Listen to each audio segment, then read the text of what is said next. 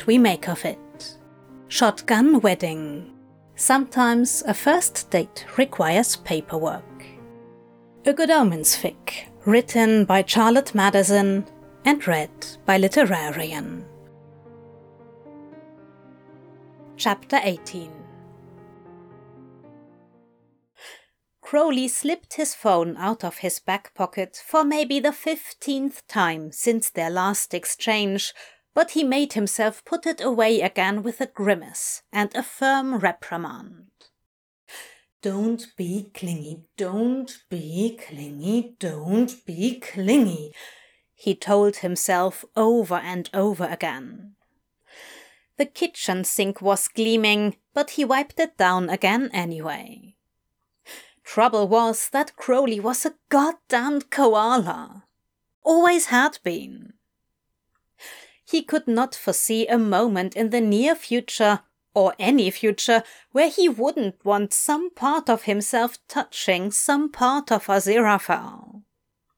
He'd have to be pried off like a limpet when they were in the same room. And he already wanted to be in the same room at every blessed moment. If he couldn't be touching his fiancée, he wanted to be talking to him, or texting him, or sitting in a hopeless daze for hours thinking about what it would feel like, and sound like, and taste like, to make out with him, and more. The sunglasses came in handy during those intervals, especially at work. Crowley had it bad. But if their conversations over the last few days were any indicator, that was not at all what Aziraphale had in mind. A night or two out per week, he'd implied, maybe with an extra dinner together here, or a quick coffee there, if that wasn't enough. An afternoon trip out somewhere on the odd weekend, perhaps, like the museum or a matinee and those were details Crowley had collected from context, like clues in a scavenger hunt.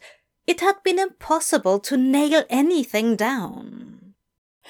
And whenever their banter hinted at physical affection or sex, Aziraphale would say, Crowley! in that shocked, exasperated, reprimanding way that meant he was scrunching his nose and blushing like an Edwardian heroine at a society ball. So there was that, whatever that might portend. Ergo, Crowley would have to rein in his Remora tendencies hard. He had many years of disciplined practice already. Every minute he was not hugging Adam for dear life was a power lift. But this new situation would require more caution and restraint than ever before because a misstep might royally fuck things up. He hoped he was equal to the challenge. Adam was busy with his math homework, or at least he was supposed to be. His laptop fan hummed away on the dining room table, and the faint thump of music from his headphones trailed into the kitchen. At the moment, he was leaning at a crazy angle to hunch over his phone on the chair next to him, so he was probably texting Wensleydale about their next game of D&D. Or possibly Brian about girls. Adam looked unbearably huggable. And like he needed a snack. Or a drink. Fizzy water? Popcorn? Something. That, right there, that was the problem. The nagging impulse to hover. Crowley decided he could use this moment as practice.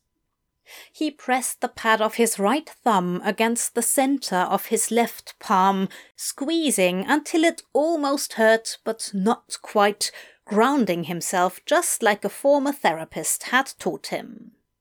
He told himself so adamantly that his lips moved, mouthing the words that if Adam needed anything, he could either ask for it or come and get it himself, including hugs. There, that wasn't so hard, was it? Restraint. Ah, Christ in crinoline. Such a pathetic fucking goner he was. A right mess. Taken all together, this was why Crowley had accomplished so much stress cleaning over the last several days. He pondered sweeping the already spotless kitchen floor. Again.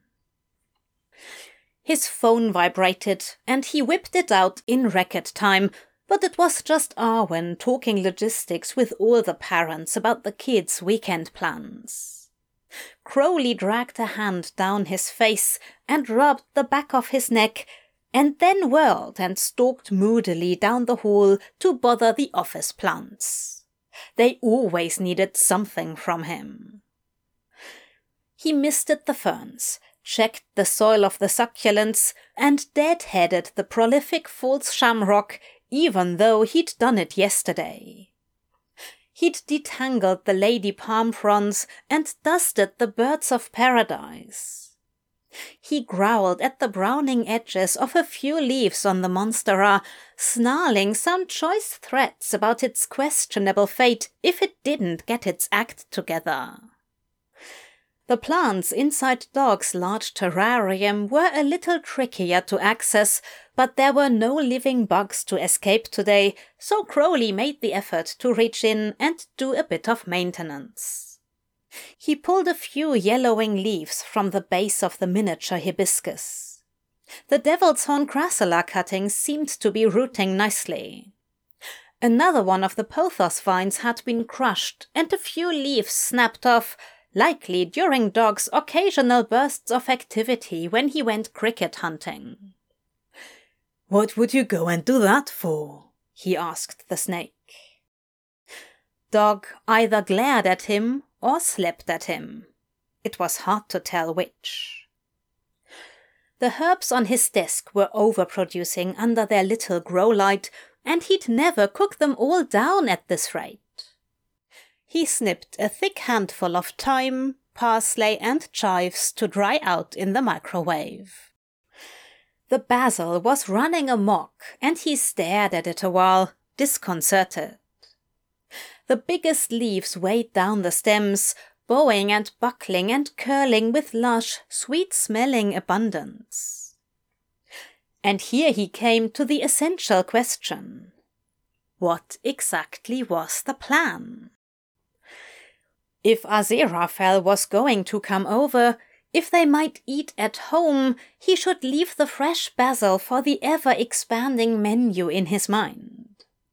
For gnocchi, bruschetta, shrimp curry, a frittata, brilliant green basil gimlets with that fancy gin he kept meaning to break out.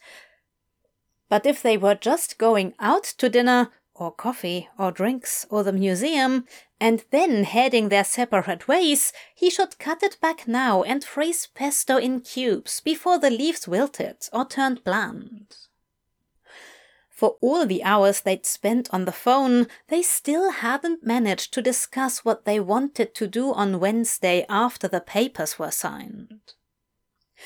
Aziraphale had tried to bring it up once, he thought, when they were at their separate jewelry stores, but he hadn't revisited the topic since, and all of Crowley's cautious inquiries had been deflected. They had reservations for dinner on Thursday, but neither had been bold enough to ask outright what might come after. They had totally deferred discussion of the weekend. So, obviously, they'd take it a day at a time and he just wouldn't know what to expect. Which was fine. It was fine, fine, fine, fine, fine, really. Just so long as Crowley could keep from pushing. He crossed his arms and grunted bitterly at the rambunctious Basil. It neither glared nor slept in response. It only grew. And it didn't worry about who ate it or when. Lucky bastard. He rolled his eyes and decided to put off the basil conundrum for one or two more days. If he lost a few leaves to the passage of time, At least he'd save himself the frustration of standing here, now, fretting about where things were going, or weren't, with his impromptu husband. Crowley was ready, that was the thing. Too ready. He had laundered every linen, cleared some closet space, emptied a drawer.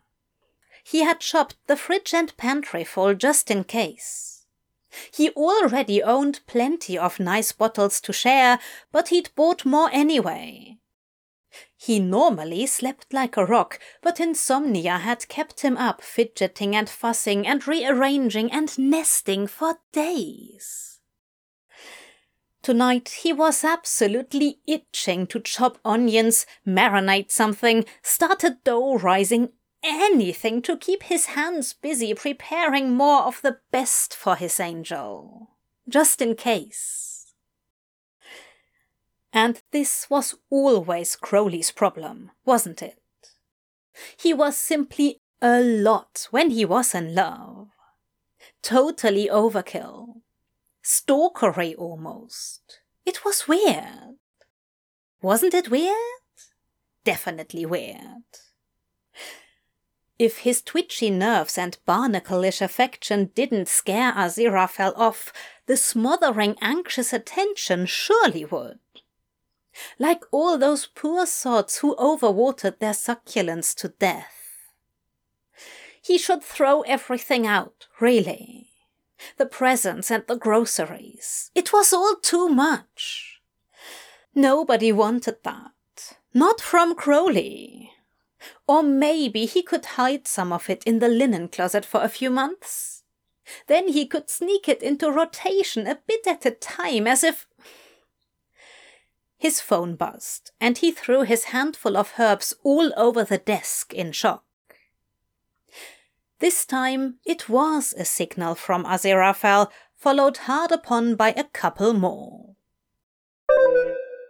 Today, 2155 having a lovely time with Tracy. We'll call after. Call bachelor party. A smile cracked Crowley's throat fluster wide open. He had no idea what a drunk Aziraphale sounded like, but he was more than eager to find out. Today, 2156. Sounds great, Angel. Tell her thanks from me and tie one on. He took a deep breath and pocketed his phone, picturing Aziraphale smiling and laughing and loose with Tracy, and just like that, he was on cloud nine again. Maybe he could throw together a quick strawberry basil sorbet to set up overnight. Shit, this was unsustainable. Love is the worst, he told Dog with a roll of his eyes, and then carefully picked up his herb confetti and turned out the lights. Adam came padding down the hall with his headphones around his neck. I'm done now, he reported. What are you doing? Uh, said Crowley, looking at the somewhat crushed greens in his hand. Plant stuff. Do you want to watch something? Crowley consulted his excessive watch. Sure, not too long though. Big day tomorrow. Big day for you, said Adam, matter of factly. I'm just going to Beezus. Don't remind me, thought Crowley. No matter how he wrestled with his hopes, they kept jumping out of his chest along with his heart, determined to smash themselves in the fall to the floor. For everybody else, it would be a mostly normal day, including, quite probably, Aziraphale.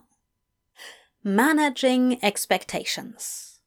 It was all about managing his fucking expectations and he just couldn't manage.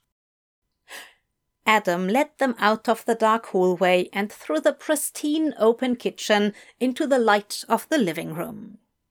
He had already put his things away and claimed some space in front of the TV with blankets, chips, and salsa. You were banking pretty hard on a yes there, weren't you? Crowley observed, lingering at the kitchen island. Adam shrugged. It's our last night with you being single for a while.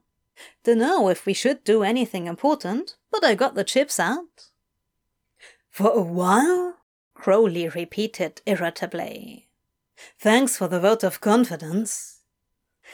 I mean, I hope it's a long while, said Adam. But as long as it's a good while, that's what counts, right? Several feelings rushed across Crowley's face in rapid succession. Where on earth did you hear that?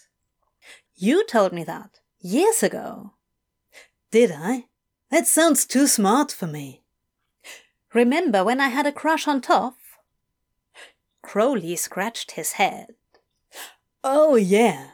When was that now?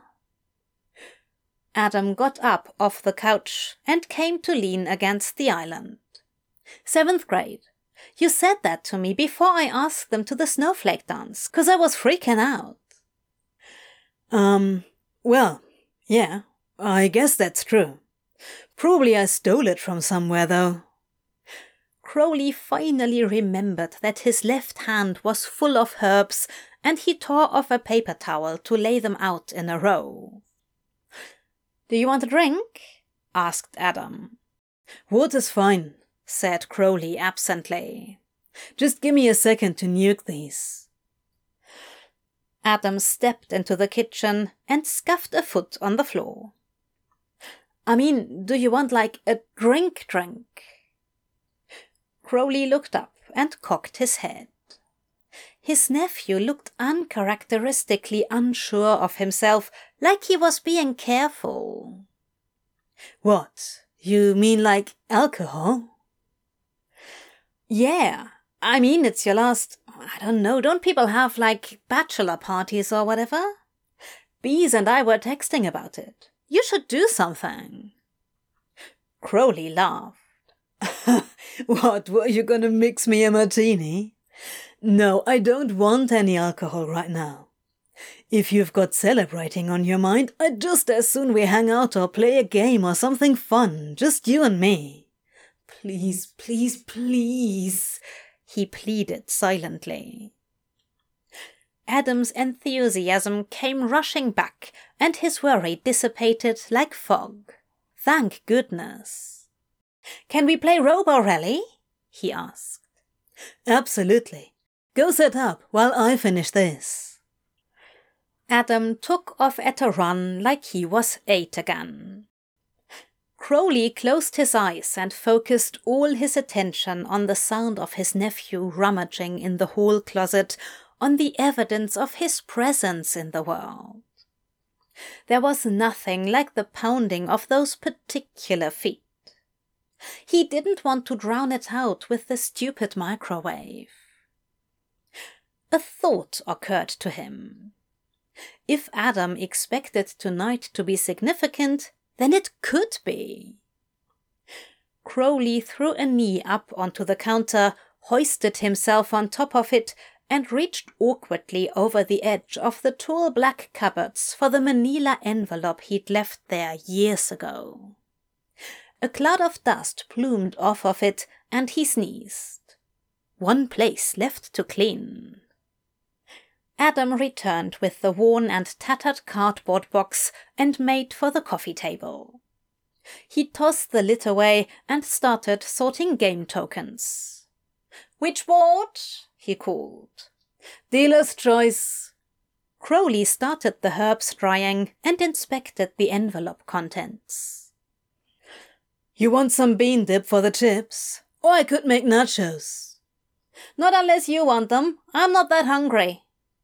Wow, will wonders never cease.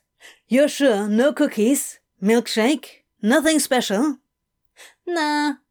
Fine, your loss. So, said Adam in his trying to sound casual tone, you nervous about tomorrow? Crowley snorted a laugh. what do you think? You cleaned my bathroom like two hours while you were on the phone with him. Yeah, I'm nervous. I'm scared shitless, is what it is. Of what? Of fucking it up. Same as everybody's scared of. Adam shuffled the softened deck of cards, all fraying white around the edges. How would you fuck it up? he asked. Let me count the ways, thought Crowley. By I mean, not by doing anything bad, and it's not like he'll do anything bad. I'm sure we'd never want to hurt each other. But, you know, I could still fuck it up by accident. That won't happen, Adam stated confidently. You'll be great. You're great, and he's great. Well, I am great. You've got me there. Crowley cocked his chin up performatively, doing a ridiculous little catwalk spin as he took the herbs out of the microwave. Adam rolled his eyes. But it's not enough to be great individually, Crowley went on. You have to fit together right too. And try really hard and practice and learn and get lucky, sort of. It's always a crapshoot, even if you're both basically good people. His mind touched on Sam again and flinched away from the thought as if burned. Adam frowned pensively as he placed flags around the cardboard racecourse. So even if you do the right things, you could be the wrong thing.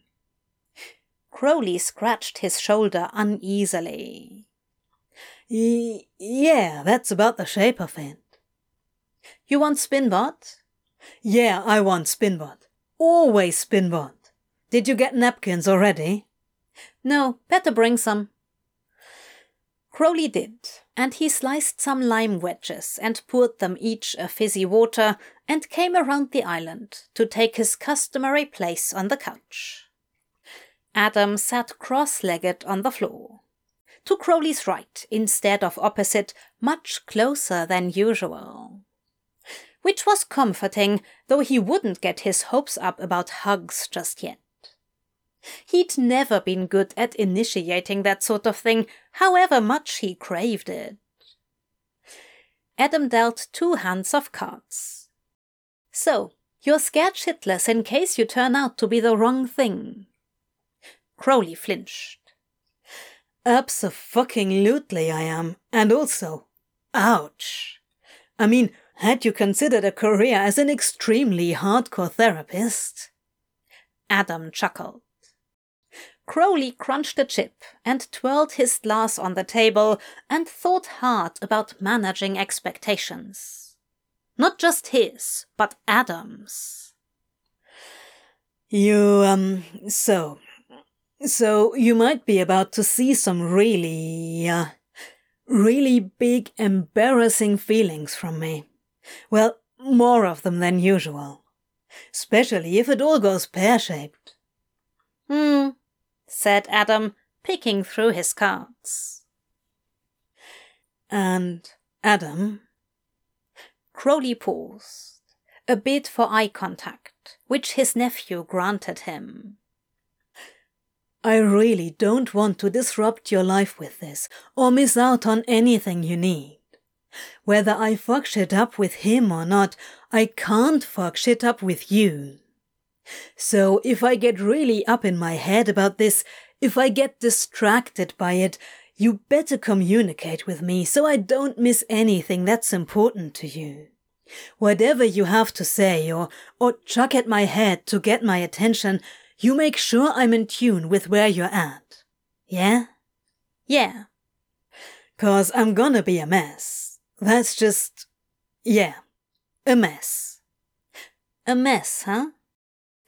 But just because I'm having a, a thing for a while doesn't mean shit. You come first. Crowley insisted with a broad sweep of his hand. And you always will. Adam stared at him. I know that, but also you get to have a thing. Hmm? You're allowed to have a thing, and it does mean shit. And I'll be fine anyway. Crowley slumped back into the sofa and crossed his arms. But it just. it shouldn't affect you, is what I mean. Shouldn't affect me. I mean, it should have no effect. Adam put his cards down. So it shouldn't be a thing, you're saying? I don't know, grumbled Crowley, throwing a foot up onto the table. Crowley? Hmm? You're always a mess. Crowley looked around at the sparkling clean apartment, at the perfectly seasoned cast iron on the stove, at the fluffy shag carpets he'd laid over most of the hardwood to protect Adam from falls at the temperamental fiddle leaf fig in the window that he'd coaxed and threatened and disciplined into perfect health.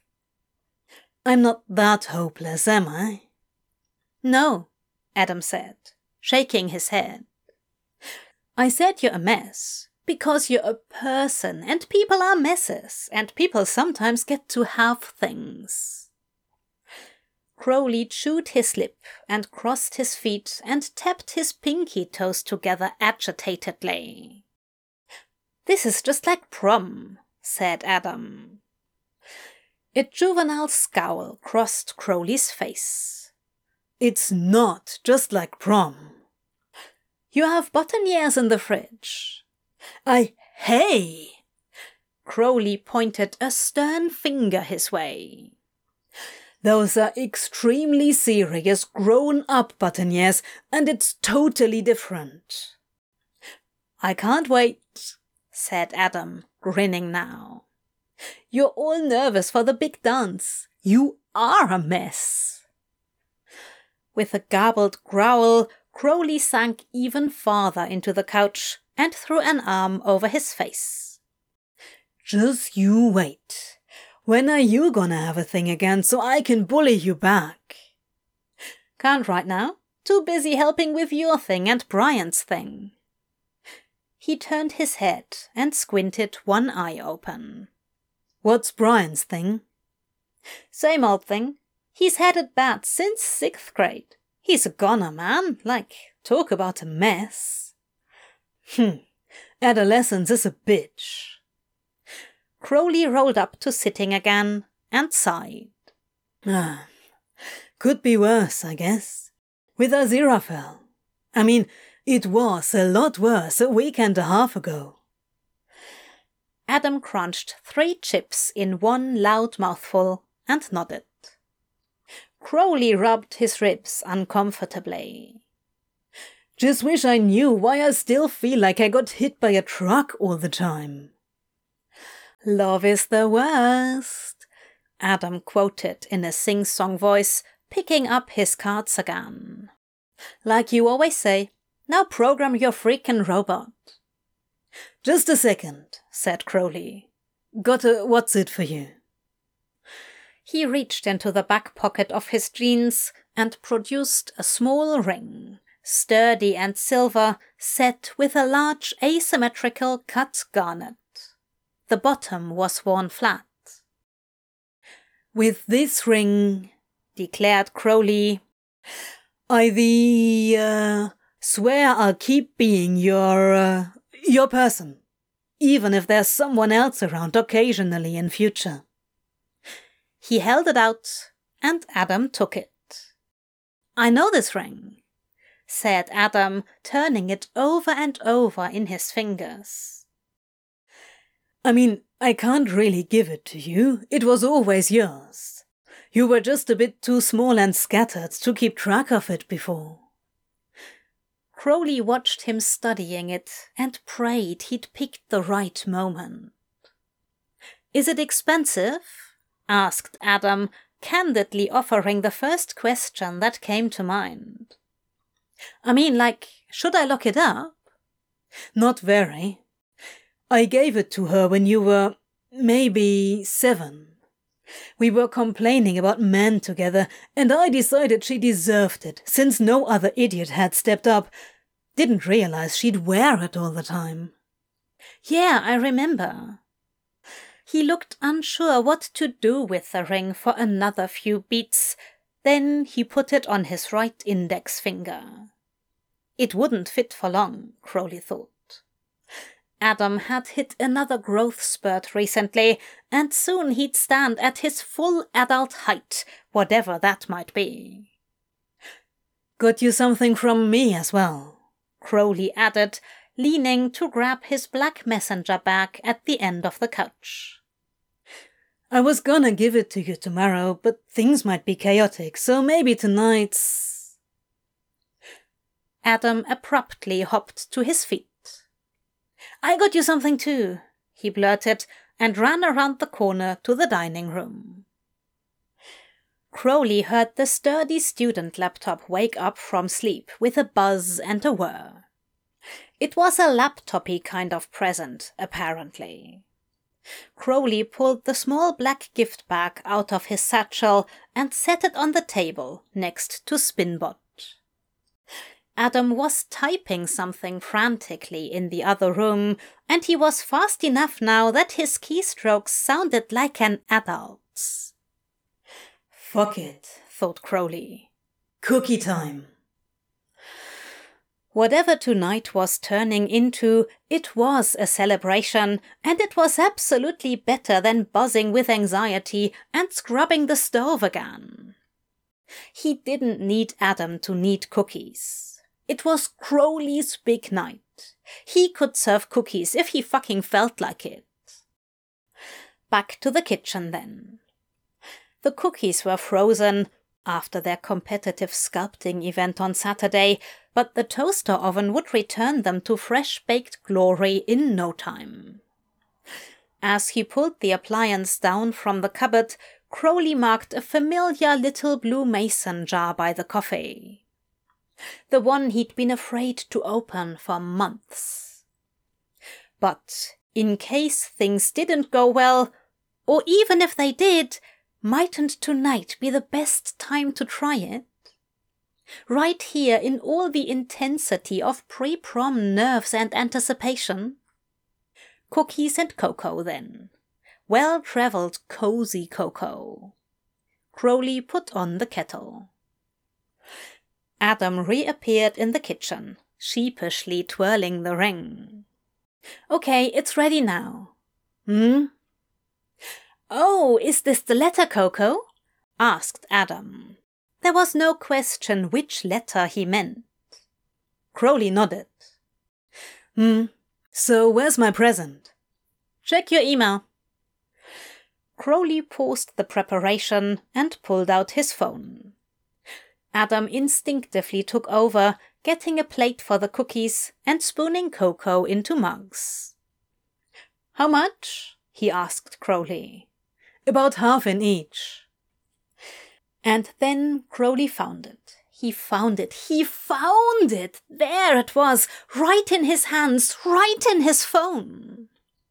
The Lonely Astronomer D5B.pdf. Oh, fuck, he exclaimed and sank down onto the kitchen floor. It's not totally done yet, said Adam, but I decided you could see it now. Yeah, yeah, yeah, okay, yeah, okay, managed Crowley in a quavering voice he barely recognized. He couldn't read the text at all. He kept scrolling down and then up again because his eyes were skipping all over the place, failing to absorb any meaning. It was a hundred and ten pages long. A hundred and ten pages.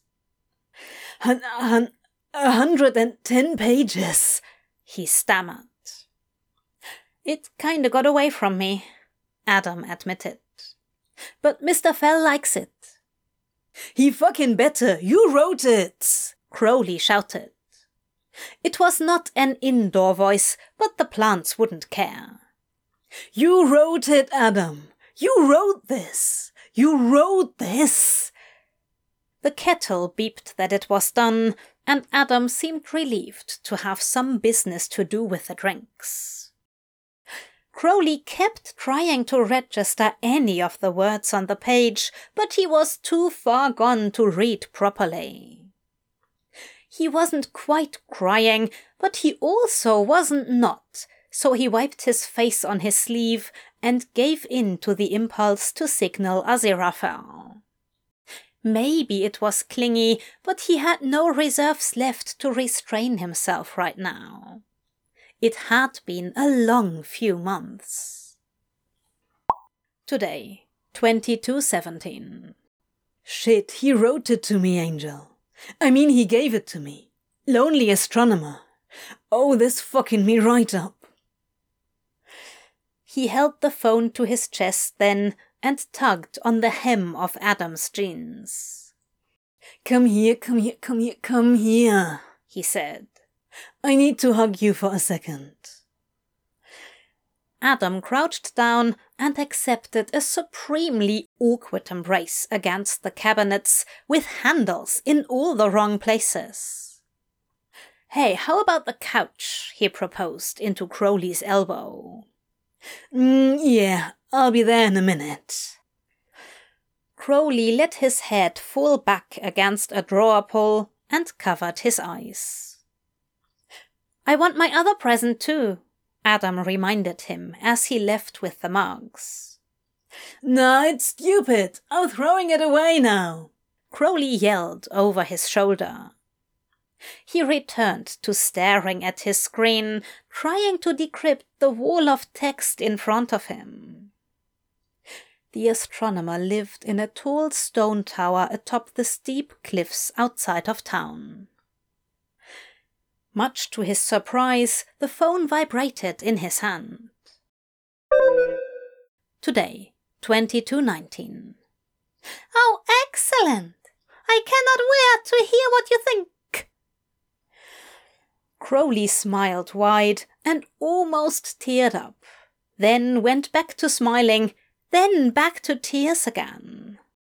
His face felt twitchy all over. But it was good, he decided. All of it good. Very, very good. He wrote back. Hope you're having fun, Angel. Very good, yes, and very intense. And very stiff getting up off the floor, it turned out. He'd have to reconsider his position on chairs if his body continued aging despite his strenuous objections.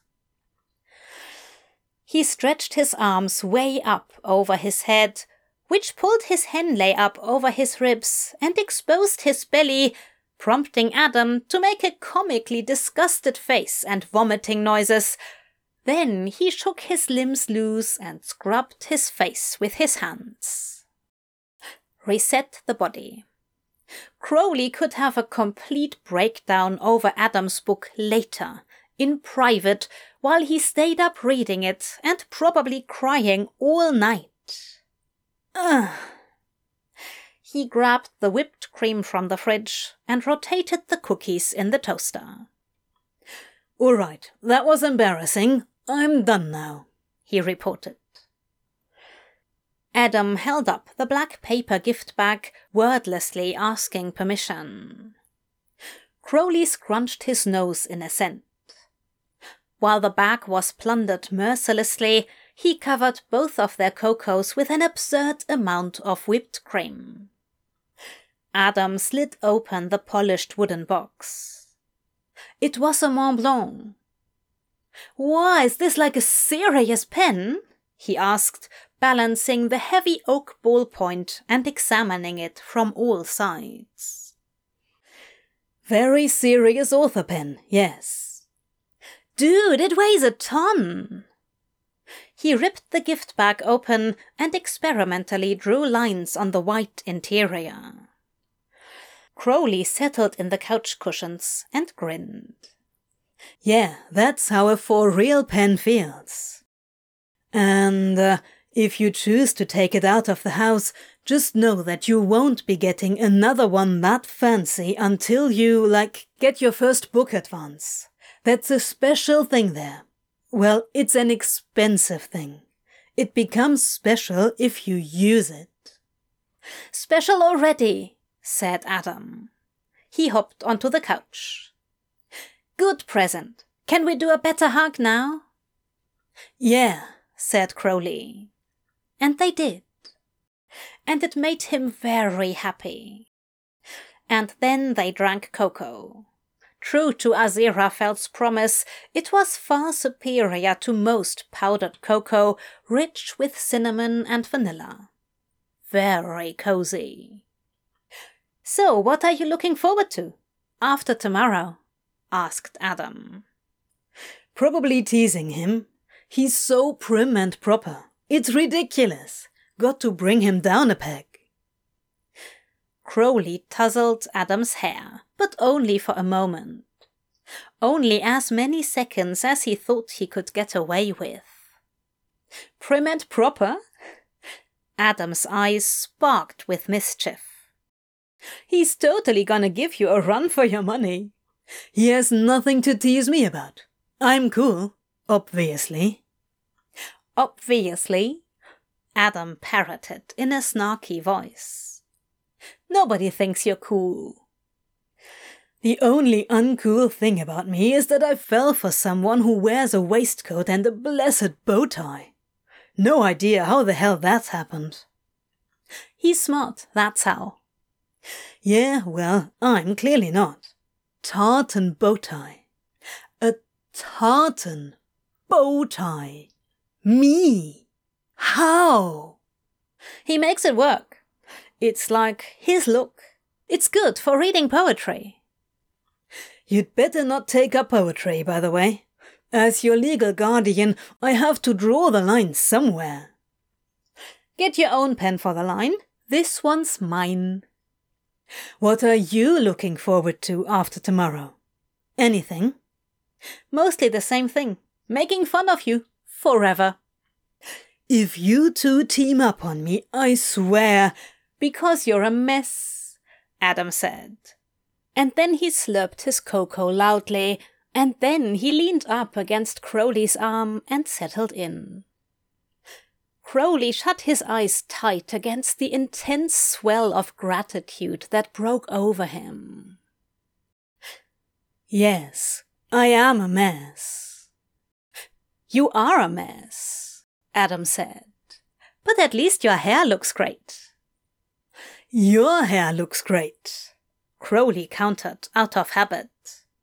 Just take it, Crowley. Fine, prepare to eat lasers, Trundlebot.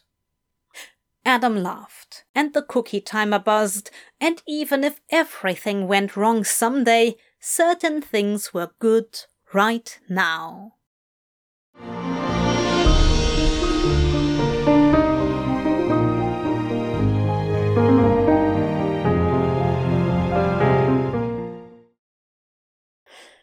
It was nearly midnight when Crowley's phone rang again. Normally he'd have been sleeping, which he considered first among his many talents, but tonight he was staring into his phone from eight inches away, rereading Adam's story. This is Crowley's phone, he said flatly when he picked up. I am here now, and you can talk to me whenever you're ready to. Ike Crowley, is that you? Are you really there? Yep. Hello, Angel. Oh, you had me con. Oh, yes, terribly confused. You sounded like an answering uh, voicemail machine. Crowley grinned. Aziraphale's speech was a little bit slurred, but it was mostly melodious and breathless, and every buried Eton and Cambridge vowel had come out to play. He sounded hopelessly posh and utterly sauced, and it was adorable. Yeah, it's a joke from a movie, he said. So, you and Tracy had fun by the sound of it, eh? We had. Wait, which movie is that? When Harry Met Sally, Angel. Have you never seen it? I don't recall. But Tracy has, she? Yes, she is most diverting. We discussed a great many things, and she was rather. She was rather generous with the good Kentucky bourbon. Eagle Rare, you know. Sounds like a fine time indeed. So, how are you feeling about tomorrow? Oh, tomorrow! Aziraphale cheered, as if he had just remembered news that delighted him beyond words. Yes, tomorrow. Big day. Tomorrow! That should be great fun, yes, rather. What did you do tonight? I got. For your batch. For, a bachelor party? Just quality time with Adam. We stayed in and played games. Drank your cocoa. Oh, that's lovely. I can't really, I can't think of anything lovelier. Hmm. Crowley wanted to curl up inside all this approval and affirmation like an extra blanket. Aziraphale sounded positively effusive. Crowley, of all the reasons I'm attracted to you, and there's quite a long list now. A list, is there? Oh ho, I want to see the list. What I mean is, near the top of the, the list, you see, is you and him and the, your relationship with Adam. Crowley picked at the corner of the duvet cover. Uh, it's not that hard. Feed and water two or three times daily. Oh, pish tosh, you know it's more than that. Did. Did you just say pish fucking tosh? Into my ear? Did I hallucinate that? I'm an, an English teacher. I can hmm, say what I please, Crowley. Oh, I like you drunk. I like me drunk, Aziraphale declared gleefully. Sometimes. It's, it's nice sometimes. Yeah? Why do you like you drunk? Aziraphale ignored the question and persevered with his observations instead. You, you know, it's truly, truly remarkable how you two are alike. He's just, just like you sometimes. Poor bugger. Crowley! I'm telling you, he's very clever, Noel, and he sometimes makes with his hands when he talks what's the, um. Hmm? Help me out, darling. You know I'm inebriated. Crowley's diaphragm was working overtime to keep his laughter inaudible over the phone. Gesticulations, he supplied. Yes, yes, gesticulations. They're very like you. Very like in the hands. Stands to reason, I suppose. And you take such, such excellent care of him. You really, really do. Now he sounded on the verge of shedding a sentimental tear. Crowley didn't think he could grin any wider. I take good care of mine. Have to. It's just what I do. Yes, of course. Of course you do. Hmm. And who takes care of you, Crowley? Crowley's smile vanished swiftly, and he found he was tongue tied. He couldn't manage so much as a glottal stop. Several seconds passed. Hello? asked Aziraphale. Mm, I, uh, I mean. Who looks after you? Adam looks after me some. Who makes sure you eat when he's away? I don't um, I'm. You're right, you don't. You forget. So I'm asking. If you're wondering whether there's a, a position open, I mean, probably. But that's, honestly, that's never been the easiest for, for me. Being taken care of? Um, yeah. By someone else? Perhaps you need more practice. Oh, um, I. Yes, practice lying back and mm, letting someone see to your needs. What? It can be quite enjoyable. Hmm.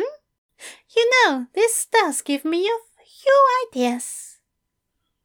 What exactly are we talking about, Angel? Oh, nothing. I was just thinking. About? About you, dear. What else? Which, uh, which, which part of me exactly? Aziraphale giggled ridiculously and then sighed. Crowley clutched the duvet so tight he figured he'd crease it permanently. So, tomorrow then, started Crowley. Yes, tomorrow. We go sign papers and then what did you uh, plan to do after? There was a silence, and for a moment Crowley cursed himself for calling the question over the phone when he couldn't pick up on visual cues, when his fiancée was sloshed, when there was no need to nail anything down. Better not to know than to. I'm really not sure. What did you intend to, to do? asked Aziraphale. Well, I just wondered if, uh, if you'd kept the evening free after that. I have. Crowley felt the precarious balance of things between them, the fragility. Come over to mine, he wanted to say. But he still had no idea what Aziraphale felt comfortable with. And if there was one thing he didn't want, it was a shy and obligatory visit from sober Aziraphale tomorrow, because drunk Aziraphale had made over-enthusiastic promises tonight. I thought maybe, maybe we could go on a nice long walk after. You know, through the commons or the park. Oh, oh, Crowley, that sounds absolutely perfect a walk and coffee and mm, uh, a wedding, obviously. Oh, yes, Crowley. The pain of playing it safe was eased somewhat by the ecstasy in Aziraphale's voice just now. Oh, Angel, sighed Crowley. If you ever, ever want anything from me, I mean a diamond or bail money or a star named after you or anything. You just say my name like that. Really? How hyperbolic of you, my dear. Of course, the angel would say hyperbolic without missing a beat, even now. Crowley swallowed nervously and pressed on. And maybe, maybe someday, if things go well, you know? You could come up and have a cup of coffee at mine one day. Any day, really. Is that a proposition? Proposed already. So, no, it's not a proposition. It's an invitation. Oh, oh, yes, qu- quite right. And it's one you can take or leave, no pressure. Crowley hastened to add. You could change your mind midstream too. It can just be coffee. We could drink wine, we could cook supper, we could play cards, we could sit and talk. Or we could do other things. Any of that. It's up to you. We just. We could. Now. If we ever want. Someday. There was a silence, and some faint breathing, and Crowley bit his index finger at the knuckle, hoping he'd manage to be clear without pushing. I'll hardly recognize you out outside our booth, Aziraphale finally said. I know, right? Things could all look different by daylight. Crowley rubbed his eyes and tried not to calculate the likelihood that they would. By the by, don't accidentally marry some other handsome bloke by mistake. Text to make sure it's me. I couldn't possibly, my dear. Well, night, Aziraphale. Good night, Crowley. I'll I'll see you tomorrow. Pleasant dreams and all. Oh, no question about that, Angel, said Crowley. Though he had some doubts as to whether sleep would be visiting him at all. His toes clenched and flexed restlessly. Hmm, lovely. Tomorrow. Ciao.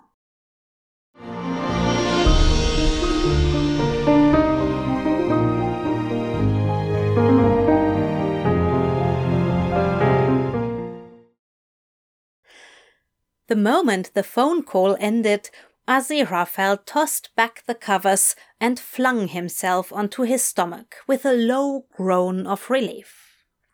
He pressed his aching erection into the bed for a long moment, breathing hard, and then rolled back over and decided to reach for it with a well lotioned hand.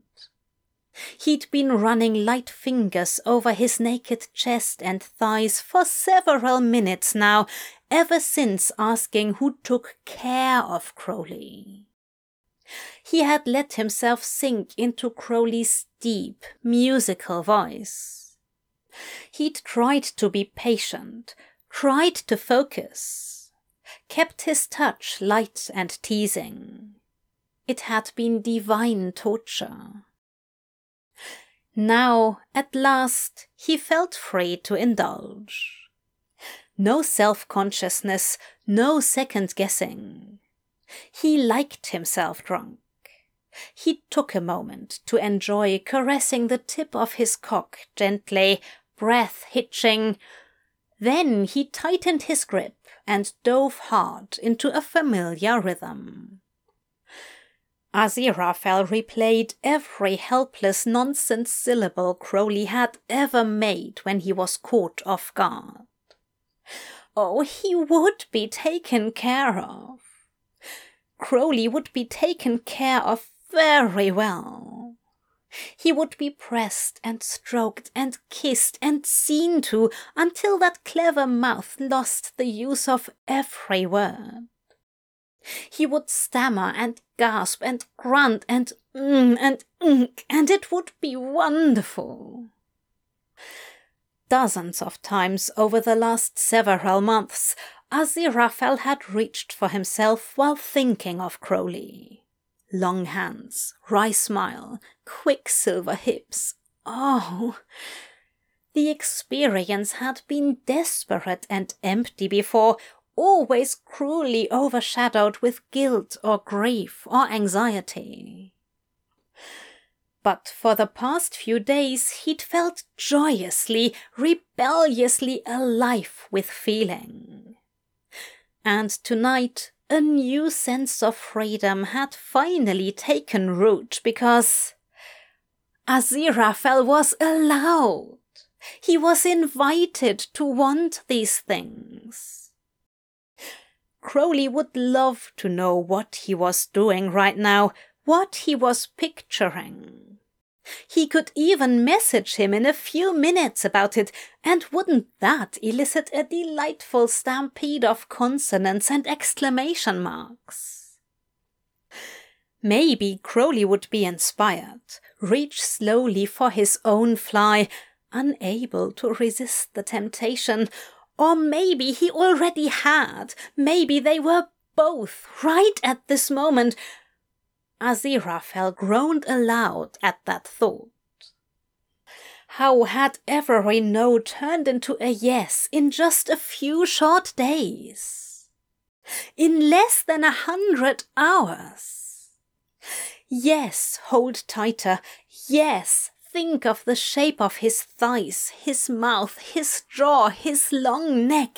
Yes, imagine every possible way to draw that stream of helpless syllables out of him on a silk ribbon of breath, louder and louder. Oh, yes! It didn't take all that long. Aziraphale's ears rang with the giddy height of his climax. He lay gasping at the lightness of finding his body painless and his mind friendly to him again.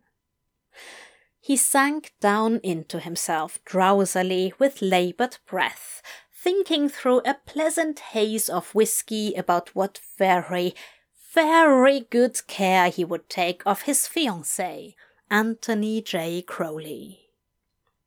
In fact, he meant to think about it in greater detail after he cleaned up and settled in for the night during his customary hour or two of restlessness before sleep. But Aziraphale was out within three minutes and slept better than he had in years.